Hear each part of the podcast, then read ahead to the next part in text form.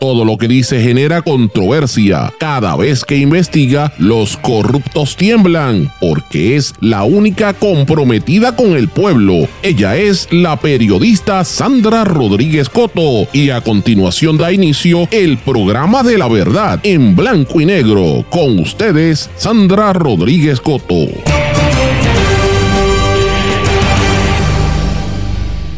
Más casetas de la familia de Jennifer González en La Parguera y el gobernador reacciona a la polémica primarista.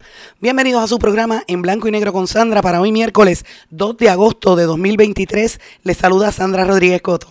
Hoy presentaré parte de lo que ocurrió anoche en el foro de periodistas en la Facultad de Derecho de la Universidad Interamericana, foro que eh, creó la Asociación de Periodistas de Puerto Rico. Aparecen nuevas casetas de la familia de la comisionada residente en Salinas. Presentamos el informe de los caseteros en la parguera cuando son inminentes acciones contra los ocupantes ilegales en esa zona. Aumenta la tensión por la primaria del PNP, pero Pierluisi dice que él gana. El ex monitor federal de la policía, Arnaldo Claudio, siendo estadista, cataloga a Juan Dalmau del PIB como el único candidato decente y serio para la gobernación. La campaña No más aumentos a la luz reinicia las orientaciones comunitarias con orientaciones abarcando 12 pueblos en el mes de agosto. Julia G. Kelleher, la convicta corrupta que era secretaria de Educación, va a estar ahora dirigiendo un, proyecto de educación en el estado de Delaware. ¿Por qué la prensa de Puerto Rico no le presta atención al Mundial de Fútbol Femenino, habiendo tantos equipos de mujeres aquí en Puerto Rico? Atención, Tele 11, Telemundo y Guapa, ya en la República Dominicana emiten un noticiero en un canal de televisión con una presentadora creada por inteligencia artificial. Y el FBI precisamente anuncia su posición sobre la inteligencia artificial. Vamos a hablar de estas y otras noticias en la edición de hoy de En Blanco y Negro con Sandra. Esto es un programa independiente, sindicalizado, que se transmite a través de todo Puerto Rico en una serie de emisoras que son las más fuertes en sus respectivas regiones por sus plataformas digitales, aplicaciones para dispositivos móviles y redes sociales. Y estas emisoras son cadena WIAC, compuesta por WYAC 930 AM, Cabo Rojo, Mayagüez, WISA WISA 1390 desde Isabela, WIAC 740 desde la zona metropolitana. También nos escuchan por WLRP 1460 AM, Radio Raíces, La Voz del Pepino en San Sebastián, por X61 que es el 610 AM, 94.3 FM, Patillas, Guayama y toda la zona del sureste y este del país, y por WPAB 550 AM Ponce y ECO 93.1 FM. Vamos de lleno con los temas para el día de hoy. En blanco y negro con Sandra Rodríguez Coto. Muy buenas tardes y bienvenidos a su programa. Les saluda Sandra Rodríguez Coto. Sigo con la ronquera, mis amigos, pero estoy tratando de cuidarme un poquito porque es mucha la información que quiero traer en el día de hoy, así que tengo que tener voz para poder comunicárselas a ustedes. Le doy las gracias por todos los mensajes, las recomendaciones, las recetas que me están enviando, así que gracias. Estoy tomando mucho de sus consejos para cuidar mi voz y poder seguir haciendo el trabajo. Pero bueno, vamos rápido con los temas. Quiero comenzar diciéndole que estamos en la semana de la prensa y le voy a dedicar bastante espacio a ese tema en los próximos segmentos, pero en este quiero comenzar hablando de lo que está pasando en la parguera, porque es una noticia que sigue rompiendo y sigue en desarrollo. En el día de ayer nosotros publicamos el informe de los caseteros que hay en la parguera. Usted lo puede descargar en mi blog en blanco y negro con Sandra. El documento lo pusimos disponible para que usted lo, pueda ver, porque es, es, inminente que van a haber movidas en la parguera y por eso que usted ve toda esta polémica política que está ocurriendo allí, porque eh, además de, de, las acciones que se vislumbran por parte del el Departamento de Recursos Naturales, se sabe que van a ocurrir otras cosas allí y las autoridades federales están muy atentas, además de los casos que vienen en tribunales. Esto coincide con una información que voy a compartir tan pronto salga del aire. Voy a compartir las fotografías de que hay otra propiedad, otra caseta adicional que pertenece a la familia de la comisionada residente Jennifer González. O sea, no es una sola caseta donde hubo protesta, hay más y tenemos la evidencia de cómo han ido eh, rompiendo y, que, y cogiendo terreno en esa zona. Y usted dirá, pero ¿por qué ella y los demás no? Los demás que están incluidos en un informe de recursos naturales, lo hicimos público en la tarde de ayer y son muchos más. Hay gente de mucho poder que está eh, usurpando esos terrenos de dominio público para su desarrollo personal, alquilando esas viviendas ganando dinero a costa de lo que le pertenece al pueblo de Puerto Rico. Así que esté atento porque esta noticia apenas comienza y le vamos a dar bastante seguimiento a este asunto porque es algo sumamente serio que tiene que ver con lo que está pasando con nuestros eh, recursos naturales y, y ambientales. Y esto viene en el momento en que estamos en medio de una campaña política. Ya usted sabe que el gobernador Pierluisi hizo unas declaraciones al respecto donde dice que él deja en manos de las autoridades que investiguen. Yo quiero compartir con ustedes parte de lo que dijo el gobernador sobre lo que está pasando allí en La Parguera. O sea, yo, yo pienso que es un asunto que, que va a tener que atender la Asamblea Legislativa porque ahí tenemos más de 140 estructuras hace décadas eh, en la parguera. Entonces, mínimo, no queremos allí ningún tipo de construcción, no queremos que se eh, impacten los mangles, eh, eso como mínimo. Tampoco queremos descarga en, la, en, el área, eso como mínimo otra vez. Pero ahora mismo, esto ya lo había expresado la secretaria, los que pensaban que ahí había algún tipo de concesión, que, otorga el departamento, eso no es correcto, no, ese mecanismo no existe al presente. Eh, nadie tiene una concesión del Departamento de Recursos Naturales a base de la información eh, que tengo de la propia secretaria. Eh, la Asamblea Legislativa puede intervenir en este asunto. pienso yo que lo que nos debe mover a todos es proteger el ambiente, pero obviamente en este asunto hay que buscar algún tipo de, de balance eh, porque vuelvo y digo, no es una, dos y tres, eh, son como más de 140 estructuras que se están utilizando ahí. Eh, así que eso, eso es lo que puedo decir en este momento, es una, es una cuestión técnica, el cuerpo de ingenieros tiene jurisdicción sobre este asunto, no ha tomado cartas en el asunto hasta el día de hoy, hace ya décadas nuevamente, es solamente el Departamento de Recursos Naturales el que ha estado atendiendo unas querellas que tiene ante su consideración.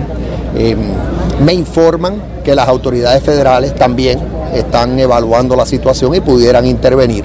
Aquí hay jurisdicción paralela del gobierno de Puerto Rico eh, y el gobierno de Estados Unidos. En cuanto al gobierno de Estados Unidos, ya mencioné el cuerpo de ingenieros, también la EPA, la agencia ambiental del gobierno de Estados Unidos, pudiera tener jurisdicción, eh, entre otras. Así que yo estoy pendiente, yo lo que quiero es que la secretaria pues eh, cumpla con su deber ministerial, si se le presentan querellas y hay algún tipo de violación de ley alegada, pues hay que investigarlo y entonces llegar a una conclusión. Pero entonces su pregunta, su, contestación abre entonces otro flanco, porque si van a intervenir en la parquera, ¿por qué no intervienen en la perla? ¿O por qué no intervienen en Ocean Park? Bueno, cada, cada, cada área tiene su particularidad y su situación. Eh, hay que ver qué estructuras estamos hablando, hace cuánto están allí, están conectadas legalmente al sistema de acueducto y alcantarillado y al sistema eléctrico, no lo están. Eh, hubo algún tipo de permiso antes de que eh, se ubicaran donde sea que están ubicadas. Es, prácticamente imposible uno hacer una aseveración así general, que todos queremos proteger el ambiente, pero por otro lado, eh, pues hay situaciones como esta, estamos hablando de décadas en las que ha, habido personas utilizando este tipo de estructura de vivienda Ah, para diversos propósitos, principalmente recreación. Eh, y lo que no queremos es que se, impacte el ambiente, así que hay que buscar la manera de proteger el ambiente dentro de la razonabilidad. Ciertamente el gobernador tiene que hacer esas declaraciones, pero obviamente hay un interés político también, porque él sabe que Jennifer González está defendiendo a su suegro, ha lucido muy mal en esta defensa porque precisamente hoy, como les dije antes de poner el audio, tenemos evidencia de otras propiedades que tiene esa familia destruyendo allí en la zona del mangle, violando la ley. Y lo que falla el gobernador en decir y admitir es que no solamente recursos naturales no ha actuado, que ellos están allí, sino que también la Junta de Planificación ha permitido que sigan creando estructuras en esa zona ilegal. Usted va a escuchar mucha gente por ahí diciendo esa pregunta que hizo el colega periodista de Cybernews, diciendo, ah, pero ¿por qué no van a la perla? ¿Por qué no van a Ocean Park? Pues mire, hay preocupación de la gente que está en Ocean Park, de la gente que está en otros lugares, que también están violentando la ley y que están usurpando terrenos que no le corresponden. Así que eso es parte de lo que se tiene que repensar de Puerto Rico porque la experiencia vivida después del huracán María y el huracán Georges y todo lo que ha pasado, el, el, Fiona, el Ian, todo lo que han pasado últimamente, demuestran que las costas se tienen que cuidar y esto se tiene que prohibir. Las autoridades federales están investigando, así que esté pendiente porque en breve vamos a nosotros a, presentar evidencia adicional, pero no quiero eh, ¿verdad? Eh, eh, terminar esta parte sin mencionar que evidentemente ahí hay un elemento político detrás de todo esto, una ventaja política que quiere sacar también el gobernador, que cuando le preguntan si va para una primaria, esto fue lo que dijo. ¿Qué opinión le merece el nombramiento de Vega Borges y, por qué línea va usted como candidato también a la No tengo opinión al respecto, yo lo que sé es lo que ya dije desde el principio de este cuatrienio, que yo voy a estar aspirando a la reelección que mi compromiso es hacer obra, eh, eh, dirigir el gobierno de Puerto Rico no por cuatro años, sino por ocho años. Así que en otras palabras, eh, no importa quién sea que aspire, va a tener que lidiar conmigo y yo definitivamente que voy a mí. y estoy bien claro en eso. ¿Usted quisiera que la comisionada fuera más clara a la hora de, a la hora No, yo no voy a opinar. yo no voy a opinar en cuanto a lo que los demás puedan o no puedan hacer. Siempre he sido bien respetuoso y así será. Eh, lo que sí te puedo decir es que yo voy a prevalecer eh, contra cualquiera. Señores, lo cierto es que la campaña electoral ya comenzó y ustedes escucharon las declaraciones del gobernador.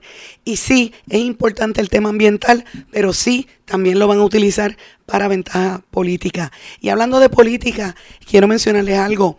El ex monitor federal de la policía, Arnaldo Claudio, que ustedes saben que fue incluso hasta candidato, aspirante a un puesto político por el PNP, él es estadista, lo dice abiertamente, ha estado publicando una serie de tweets que ha provocado bastante reacción porque él está diciendo que entre todos los candidatos políticos, y dice, lo, voy a citar textualmente, dice, eh, mi tuit referente al carácter de Juan Dalmau del PIB ha dado mucho que conversar y agradezco a muchos de los que participaron. Ahora espero que hagan lo mismo por, por lo que, la que va a la primaria.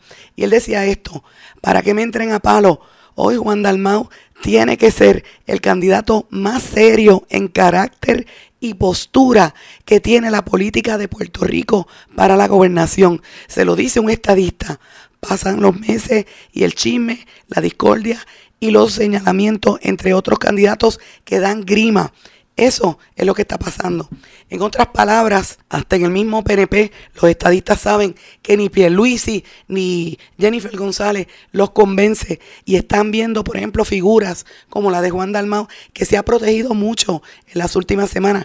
No sé si, si lo han visto, que está escondido precisamente por eso, porque se están preparando ya para la recta política y me parece súper interesante esa esa, controversia que se está dando en torno a esos candidatos. Pero bueno, hay un tema también que quería traer que tiene que ver con el sistema eléctrico de Puerto Rico.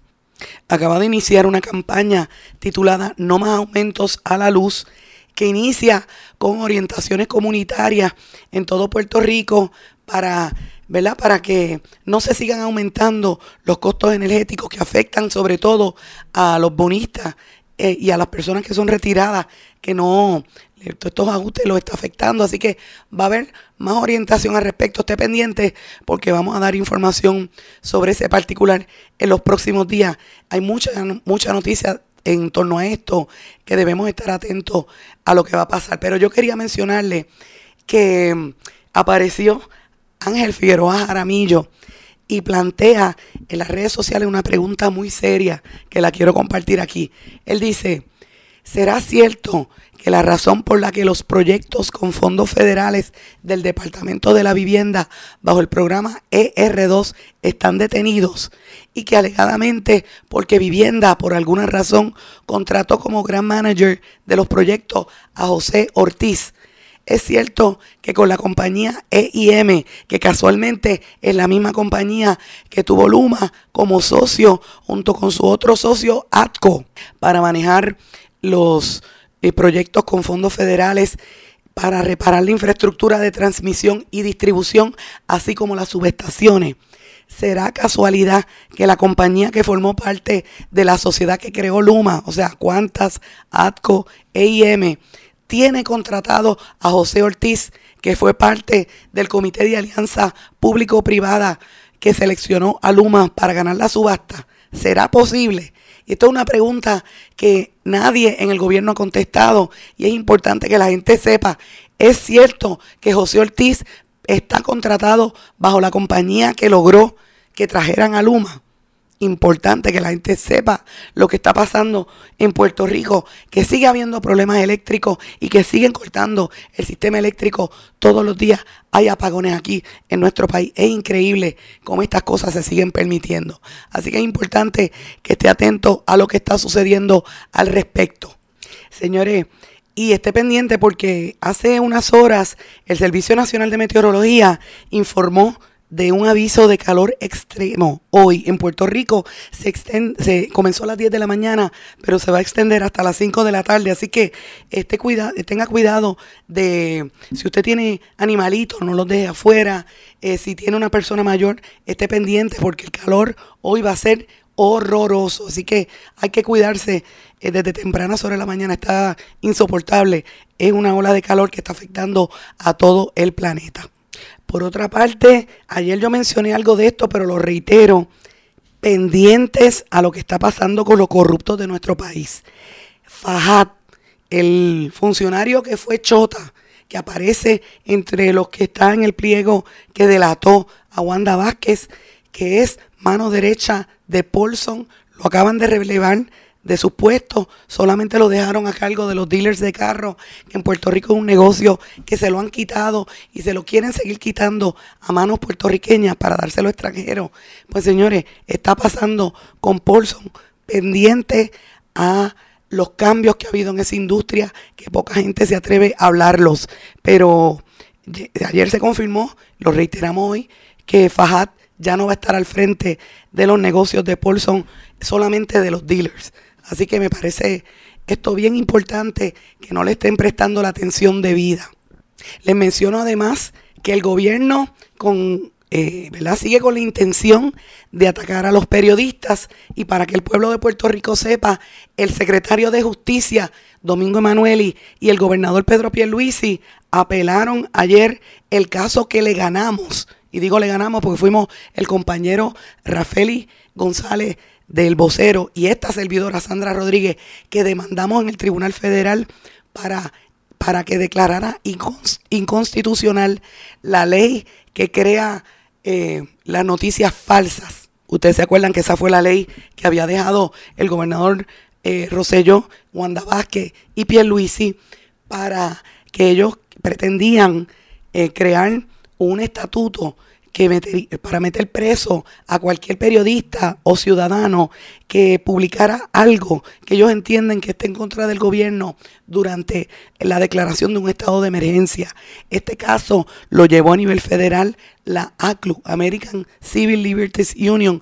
Ganamos, el gobierno apeló y volvimos a ganar. Pues señores, van a seguir gastando fondos públicos y están llevando una apelación a Boston. Así que eh, se preparen porque yo sigo para adelante, yo voy a defender el derecho a la libertad de expresión del pueblo y vamos a seguir con este caso hasta las últimas consecuencias, pero lo alerto porque el gobierno como no es chavos de ellos, es el dinero del pueblo, no les importa y ellos quieren seguir coartando el derecho a la libertad de expresión de nuestro país y lo quiero informar porque ayer se radicó una apelación en el Tribunal Federal por parte del gobierno de Puerto Rico de este caso que lo habíamos ganado hace bastante eh, semanas. Así que quería mencionarlo para que estuvieran al tanto.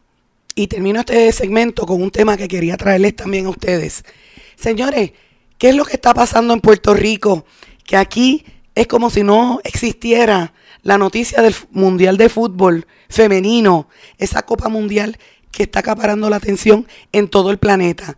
¿Cómo es posible que en Puerto Rico, cuando está creciendo tanto el deporte del fútbol a nivel femenino, aquí ningún medio le esté prestando atención como otros deportes?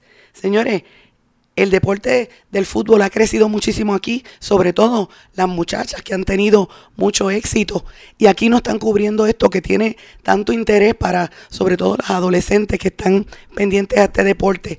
Diez equipos han asegurado espacios de las mejores 16 en la Copa Mundial del Fútbol Femenino, que ahora mismo Japón aplastó a España. Los dos equipos ya tenían asegurado el pase a los octavos de final. Japón por cuarto mundial consecutivo, España por segunda ocasión, ambos derrocaron a Zambia y España había ganado a Costa Rica, pero España tiene problemas con países como Corea del Sur y con China, ¿verdad? El campeón que los Estados Unidos adelantó en los octavos de final en la Copa Mundial Femenina a pesar de un empate y es la primera vez que el equipo estadounidense pasa a la fase de grupo en una sola victoria. Entonces, eh, yo no sé por qué, qué es lo que está pasando aquí con Labrador y con la federación, el mismo comité olímpico, ¿por qué no impulsan que le den más cobertura a este deporte cuando hay tantas muchachas pendientes a eso, adolescentes? No le hacen caso. ¿Dónde están las feministas hablando de este derecho que tienen las deportistas a enterarse de lo que pasa?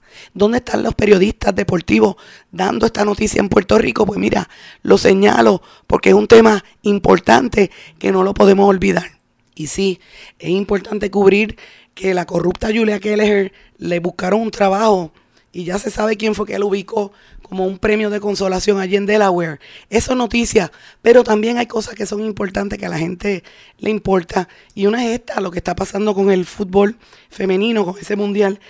Insto a los compañeros de la prensa a que le den cobertura porque hay mucha gente pendiente a lo que pasa y parece mentira que en Puerto Rico ni siquiera quieran publicar historias al respecto. Voy a una pausa. Cuando regrese vamos a hablar de la semana de la prensa. Regresamos enseguida. Esto es En Blanco y Negro con Sandra Rodríguez Coto. Esto es En Blanco y Negro con Sandra Rodríguez Coto.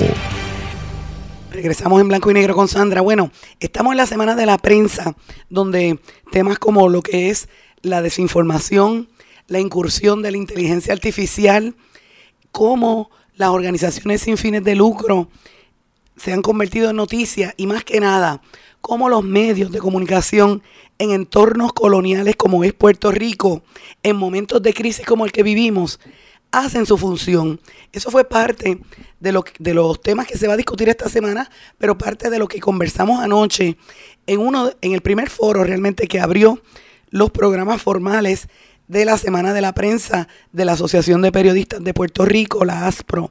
Yo tuve el gran honor de haber sido invitada a presentar este tema y hablar anoche en la Facultad de Derecho de la Universidad Interamericana, donde se celebran los eventos de la Semana de la Prensa.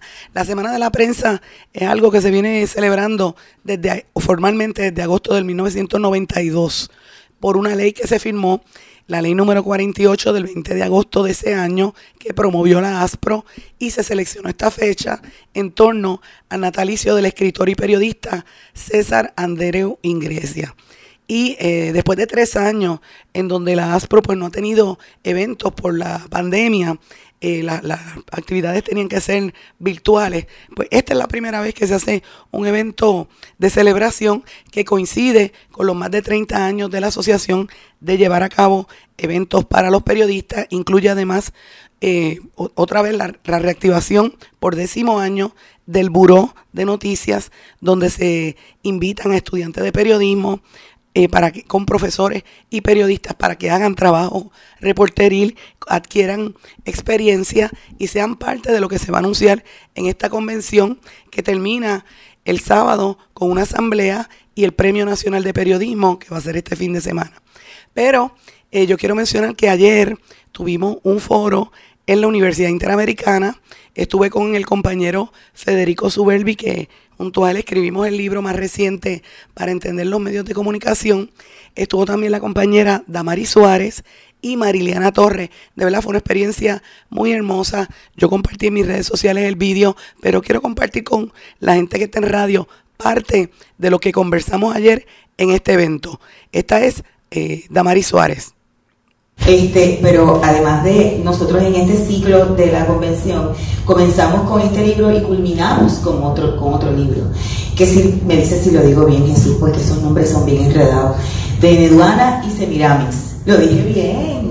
El libro de compañero Jesús Dávila y esa, eh, esa última actividad que cierra como todos los, ciclos de, de, la, de, la, de, la, Semana de la, de la Prensa y de la Convención de Periodistas va a ser el 17 de agosto, anótenlo, a las 7 de la noche en el Colegio de Abogados y Abogadas de Puerto Rico. Allí vamos a estar hablando con Jesús y con el, hasta el presidente del colegio sobre todo lo relacionado a ese periodismo histórico y esta tirada de, de Jesús Dávila sobre Neduana y Semiramis. Lo que sí quería plantear era que me gustaría que ambos, ahí estoy metiendo en, el, trabajo de Mariliana, pero me gustaría que ambos, más allá de explicar el preámbulo del libro, nos digan cuáles fueron los, los, resultados en términos muy puntuales, sobre todo la transición. Nosotros en la ASPRO hicimos en el 2018, justo después del huracán María, un informe con unas entrevistas directas a compañeros y compañeras bajo estricto anonimato y confidencialidad sobre el estado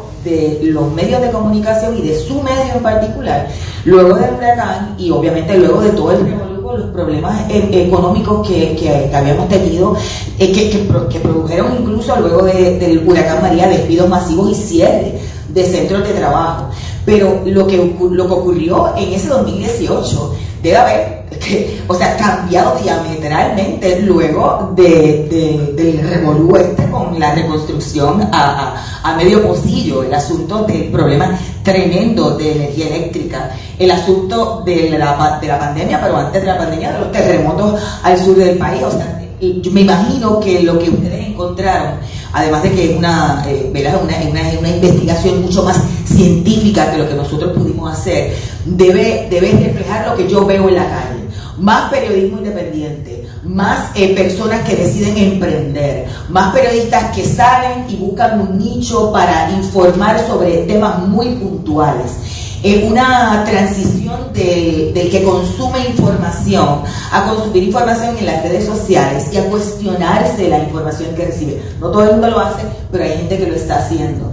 Eh, y sobre todo ser más crítico en términos de a quién le creen lo que está diciendo o lo que está escribiendo.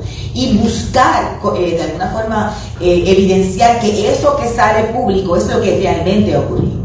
Así que yo creo que eso es importantísimo eh, y sobre todo el asunto del periodismo desde la visión de la comunidad.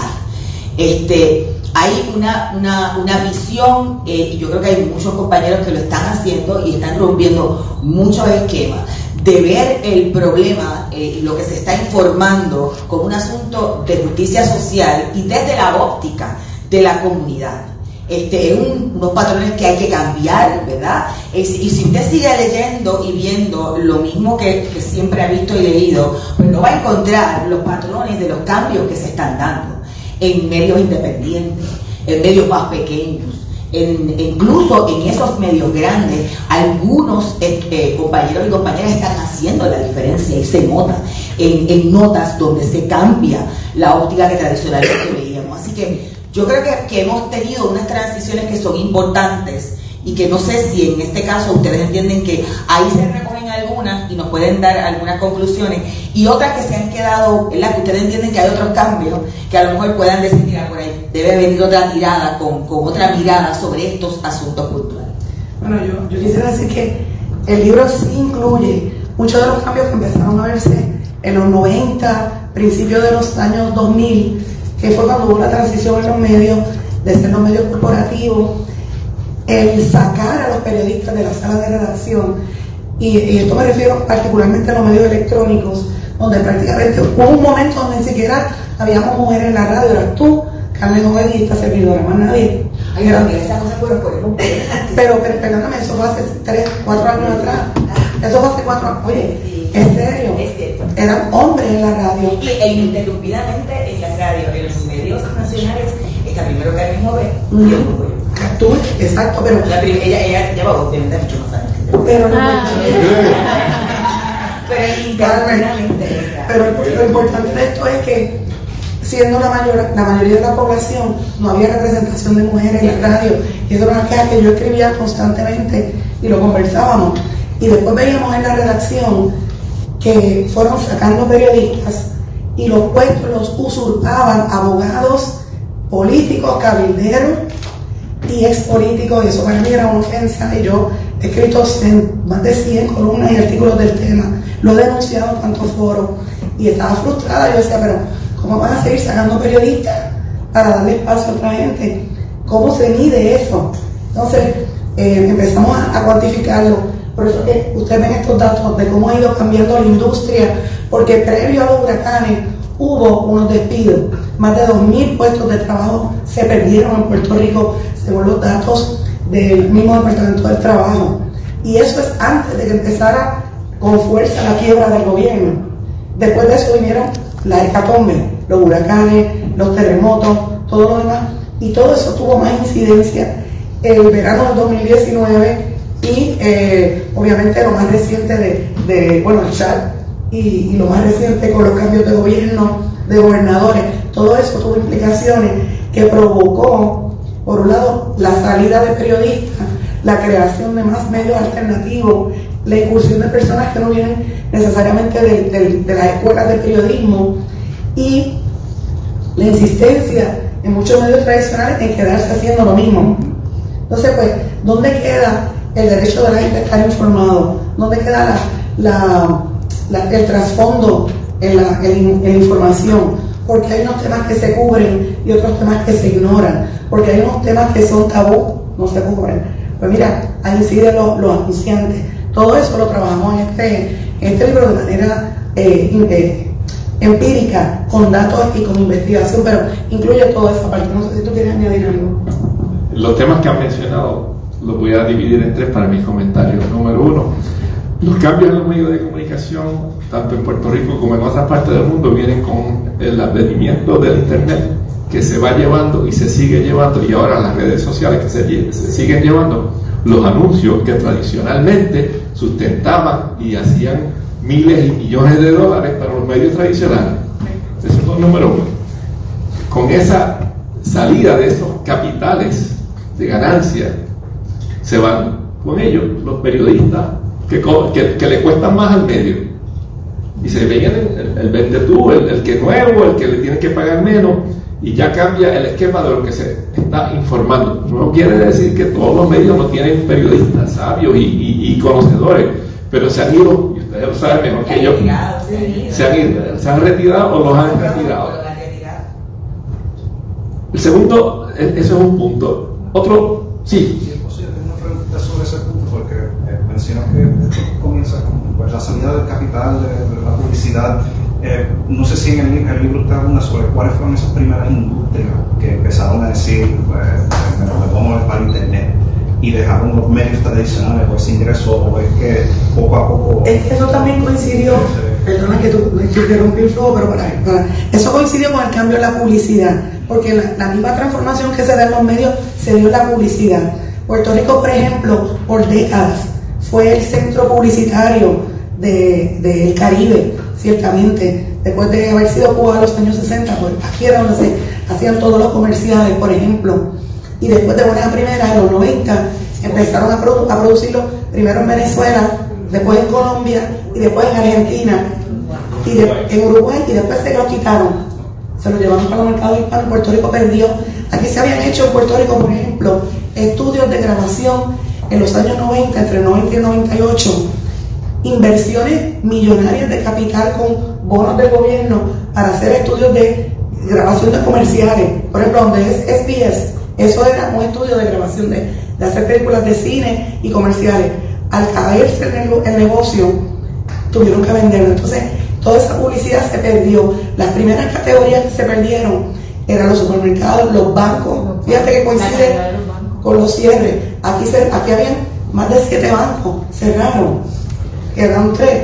La Es- consolidación de, la- de las compañías de, de- de telecomunicaciones, los telecomunicaciones, eh, los, los mismos supermercados, y ha habido consolidación de categorías. Hoy por hoy, los anunciantes principales, que son los que financian los medios, es el gobierno, que es irónico porque cuando el nuevo día, eh, demandamos que yo estaba en el nuevo día en ese momento al gobernador por las pautas publicitarias para que fueran equitativas en todos los medios, ¿te acuerdas? Eh, el, el- el gobierno en aquel momento representaba cerca de un 45% de la pauta general de los medios. Hoy por hoy yo te diría que casi el 80% o quizás más. En momentos de quiebra. En momentos de quiebra, el gobierno como anunciante. Y aparte del gobierno, las categorías de eh, un poco de telecomunicaciones, los planes de salud. y los planes de salud, particularmente, por ejemplo, Medicare. Y eso te explica, por ejemplo, que los planes médicos, para darte una idea, los Medicare gastan cada uno en promedio de 10 millones de dólares en publicidad en el mes de las campañas de Medicare Advantage. Y tú ves que mucho de lo que pasa ahí no se publica. Lo, estamos- lo estamos publicando los periodistas independientes, medios independientes, que no dependemos de los anuncios de esas aseguradoras que, que compran el silencio de los medios grandes vienen a, a- a cubrir cuando hay una crisis que los médicos se van, como está pasando ahora mismo. Ese es un ejemplo de lo que ha estado pasando en Puerto Rico. Vamos a hacer una pausa y cuando regresemos voy a continuar con parte de lo que discutimos en este foro de la Asociación de Periodistas. Regresamos enseguida. Esto es En Blanco y Negro con Sandra Rodríguez Coto. En mi pueblo se chinchorrea bien duro. Aquí me cubre mi plan médico y en tu pueblo también. En mi pueblo es donde tenemos las mejores vistas. Aquí cubre mi plan médico y en el tuyo también. En mi pueblo se goza de verdad.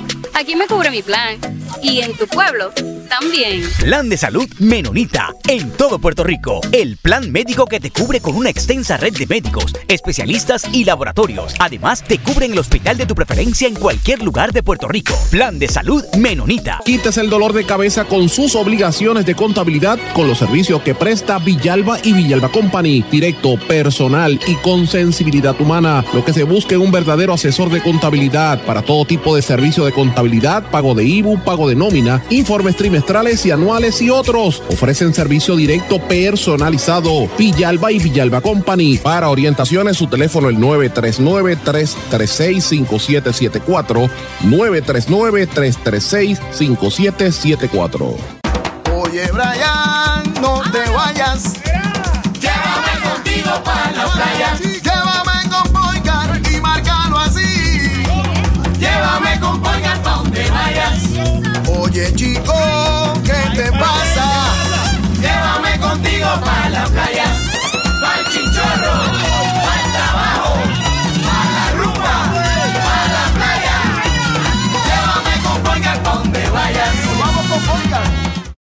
Esto es En Blanco y Negro con Sandra Rodríguez Coto. Y regresamos a esta parte final de En Blanco y Negro con Sandra. Quiero compartir con ustedes algunos aspectos adicionales del foro de anoche de la Asociación de Periodistas, donde nos quedamos antes de irnos a la pausa. Ese es el primer punto, precisamente de la, de- de la economía política, de cómo funcionan los medios. Un segundo punto es la- el de las audiencias, lo cual el libro no incluye, aparte de, las estadísticas de quiénes son los que escuchan y leen distintos medios. Pero no hay un análisis de la opinión pública, porque los estudios de opinión pública los hacen los partidos políticos para sus campañas, no los comparten con nadie más. Y quien quiera hacer estudios de opinión pública tendrá que pagar miles de dólares a, las- a los empresarios, a- a los empresarios, no, a los empleados que vayan y toquen las puertas o hagan llamadas, que nadie contesta los teléfonos para contestar este, eh, encuestas hoy día. Es bien difícil. Esos estudios de opinión pública puede que los haga el Laboratorio de Opinión Pública de la Universidad de Puerto Rico, que se supone que empezaron el año pasado y todavía está en proceso. No he visto los resultados, me llamaron en, en una ocasión para ayudar en unos cuestionarios, le hice todas mis recomendaciones, me dijeron esas recomendaciones son muy complicadas, cuestan mucho, este, ya te llamaremos de nuevo, todavía estoy esperando. Pero tengo confianza de que ese laboratorio tenga alguna información de opinión pública. Ahora, un, un punto adicional es que hace falta más análisis de contenido de los medios, los cuales nosotros tampoco pudimos entrar a hacer análisis de contenido. Si eh, las escuelas de comunicación, todas o algunas, hicieran estudios de análisis de contenido, un ejemplo nada más, que son muchísimos, de las noticias falsas, y se publicaran análisis de cuáles son las noticias falsas por las redes sociales, que se hicieran estudios de las campañas políticas, de la retórica, de los anuncios, de, de qué salen los titulares, qué no sale. Eso sería otro tipo de análisis de contenido muy valioso. Y otro análisis de contenido de temas de salud. Cómo se presentan las noticias de salud. Y el estudio más reciente en el cual yo participé, que no hicimos análisis de contenido, que lo que hicimos fue entrevistas con personas que toman decisiones tanto en medios como en el gobierno de cómo se decide qué se informa al pueblo sobre salud y crisis a partir del huracán Fiona y también lo hicimos en parte con el huracán este, Ian en Florida y de ahí salió un estudio que presentamos el miércoles pasado en el Fideicomiso de Ciencia y todavía habrá. Este libro es una base para que otras personas sigan haciendo estudios y tengan ya una, un, un marco de referencia y en un próximo capítulo le voy a dar otro marco de referencia sobre de macroestructura a microestructura. Eso es para el libro de la antología de comunicación política, que espero que salga el año próximo. Esa antología estamos pariendo. Yo tuve que hacer literalmente un parto. Cuánto tiempo me tenía para que yo le hiciera un capítulo sobre los trolls. Y el capítulo es un libro completo, prácticamente. Es más largo. Así que imagínate, tantos aspectos que no se pueden cubrir. Por eso yo les, les recomiendo a todos los periodistas que están aquí, a los que nos están viendo en la transmisión, tienen que ponerse a escribir, porque uno piensa que no, pero el tiempo pasa tan rápido que cuando uno mira para atrás no se da cuenta que, que, que ya pasó. Mira, el huracán María fue hace cinco, más de cinco años, van a cumplir seis. Y yo recuerdo que aquella transmisión cuando estábamos en Guapa Radio, que yo sufría aquella noche y yo me pasaba apuntando los papelitos de la gente que llegaba. Entonces Vanessa me trajo una fotografía que tomó, que yo, ¿sabes? a veces uno no se da cuenta de la locura que fue aquello. Que nosotros nos amanecíamos allí y dormíamos en el piso, o sea, el Se me está viendo pollo, pollo Maldonado, la igualita. Pollo dormía en un lado y dormía en el otro. Y venían, eh, yo, he hecho este, esta anécdota otras veces. Una señora llegó de madrugada, toda golpeada, eh, agredida sexualmente, caminando en la oscuridad de la noche a buscar ayuda allí. Yo nunca había visto una mujer agredida sexualmente. ¿Cómo tú como periodista puedes bregar con eso? Eh, En aquel momento todo el mundo decía escribe, escribe, escribe. Yo decía, bueno, empecé a poner las notas y saqué un libro de eso y ya han pasado seis años. Uno no se da cuenta de, lo rápido que pasa el tiempo. Y uno como periodista tiene que hacer ese ejercicio por, por obligación moral con nuestro gremio y con nuestro país, para que el país entienda la realidad política y social en que vivimos. El periodismo contemporáneo en Puerto Rico está sufriendo unos momentos muy difíciles de transición y de persecución y de e incluso de, de aislamiento, porque la entrada de los políticos y de los cabilderos a usurpar los espacios de periodistas serios es algo bien serio, que redunda en la desinformación que hay en la calle, que muchas veces la provocan programas de chisme, eh, programas de, de entretenimiento, cabilderos políticos y la gente lo confunde. Así que nuestra función también es dejar esto escrito para, el- para futuras generaciones. Y este libro incluye historias de todo, de cómo se formaron todos los medios, bien breve, ¿verdad? Y cuál es la diferencia, radio, prensa, televisión, algunos medios digitales. Y entonces hablamos del chat un poquito, con cuando lo sacamos, eh, hablamos un poquito del verano, eh, pero y ahí lo terminamos con la transición de Wanda Vázquez, cuando ella termina, ¿verdad? El- el- el- El es que- la, la versión en español En era español. mucho mejor Sí, que la de inglés. la de inglés terminó en el 2020. No, eh, sí, sí, sí, en el 20. Pero en la de español incluimos hasta el 14 de agosto del 2022. Eso es parte de lo que discutimos ayer en la presentación de Entendiendo los Medios en Puerto Rico, ese conversatorio que auspició la Asociación de Periodistas, la compañera Damari Suárez, la compañera Mariliana Torres. Allí había muchísima gente de la prensa, de la radio, la televisión. Así que fue una velada muy bonita y los invito a que estén atentos a todos los programas y todos los eventos que va a tener la ASPRO esta semana. Y si quiere escuchar completo lo que pasó, porque duró más de una hora y media, está en mis páginas digitales, en la página de, del, de Facebook de la Asociación de Periodistas también, y puede sentarse a escuchar qué fue lo que pasó. Pero antes de terminar este segmento, quería eh, mencionar tres temas que se relacionan, ¿verdad?, con lo que es la comunicación. El primero, en Estados Unidos, el FBI, Negociado Federal de Investigaciones, el director general se llama Christopher Wray está anunciando cuál es la postura del FBI y los Estados Unidos advirtiendo a los ciberdelincuentes de cómo se está implementando el uso de la inteligencia artificial como armas y como amenaza que va a empeorar los modelos de aprendizaje y la comunicación en, la nación americana. Y este señor Christopher Ray está diciendo que ellos ya han identificado más de 702 casos de donde se viola, ¿verdad? En la información en la nación americana dice que gran parte de las amenazas vienen de estados-nación como China, como Rusia, y esto plantea un reto grande para las instituciones gubernamentales eh, por el crecimiento de estas nuevas tecnologías. Imagínense cómo eso va a alterar el periodismo. Y esto es importante también cuando nosotros vivimos en, en el planeta momentos de mucha transición.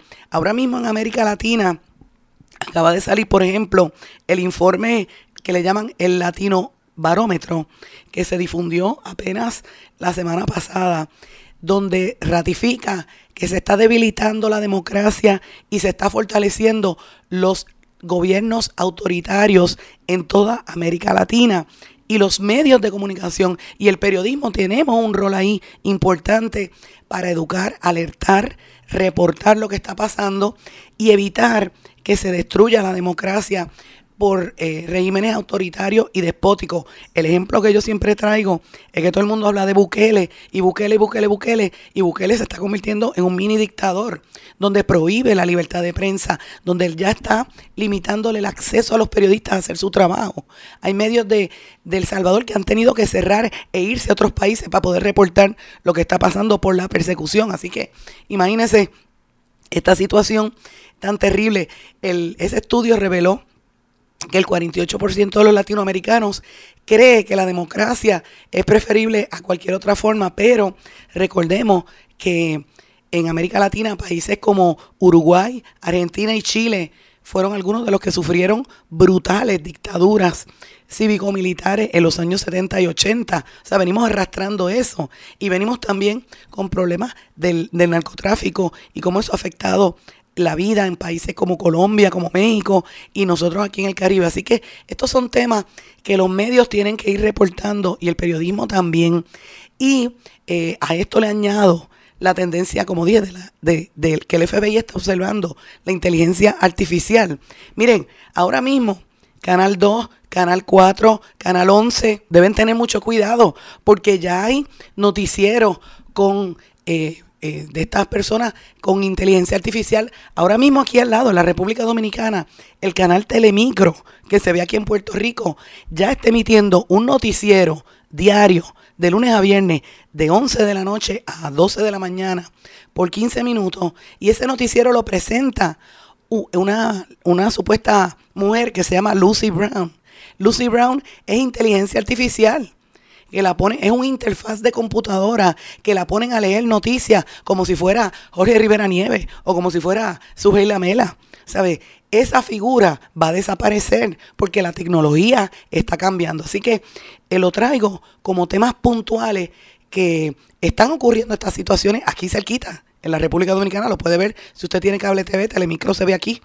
Imagínense, ya el FBI en Estados Unidos está observando esto. ¿Qué impacto va a tener esto en la manera en que nosotros nos informemos? Pues estos son los temas que, hemos estado discutiendo los periodistas y que van a ser parte de la discusión de la Asociación de Periodistas a lo largo de esta semana, la Semana de la Prensa. Y pues quería traerlo dándole siempre mi cariño y mi saludo a todos los colegas que yo sé que escuchan este programa. Y con esto, mis amigos, me despido por hoy, no sin antes desearles a todos que pasen una excelente tarde y nos volvemos a encontrar mañana en otra edición más de En Blanco y Negro con Sandra. Se quedó con ganas de más. Busque a Sandra Rodríguez Coto en las redes sociales y en sus plataformas de podcast, porque a la hora de decir la verdad, solo hay una persona en la que se puede confiar, Sandra Rodríguez Coto, en blanco y negro.